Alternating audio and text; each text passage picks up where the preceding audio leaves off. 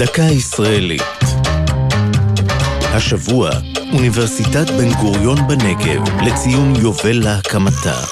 והפעם, ארכיון בן גוריון. לו היה לו לראש הממשלה הראשון דואר אלקטרוני, מה היה כתוב בו? התשובה לשאלה נמצאת אולי באוניברסיטת בן גוריון בנגב, בארכיון על שמו. אמנם ברשות הארכיבאים לא מצויה הסיסמה לג'ימייל של ראש הממשלה הראשון, אבל הם מחזיקים בכל מכתביו ויומניו האישיים, שנותרו בצריפו בקיבוץ שדה בוקר, אחרי פטירתו בשנת 1973. בעת הפקדתם בארכיון כללו המסמכים יותר מ-750 אלף עמודים.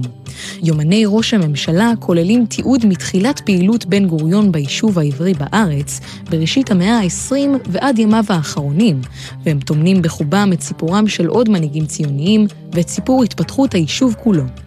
בד בבד הוקם בארכיון גם אוסף תיעודים היסטוריים מארכיונים אחרים, כגון ארכיון המדינה, הארכיון הציוני המרכזי וארכיון מפלגת העבודה.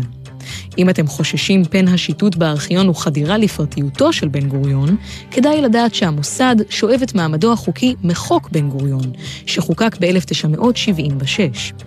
במיזם משותף עם חברת מייקרוסופט, מועלה תוכן הארכיון לתוכנה מקוונת, שתכלול את כל כתבי בן גוריון.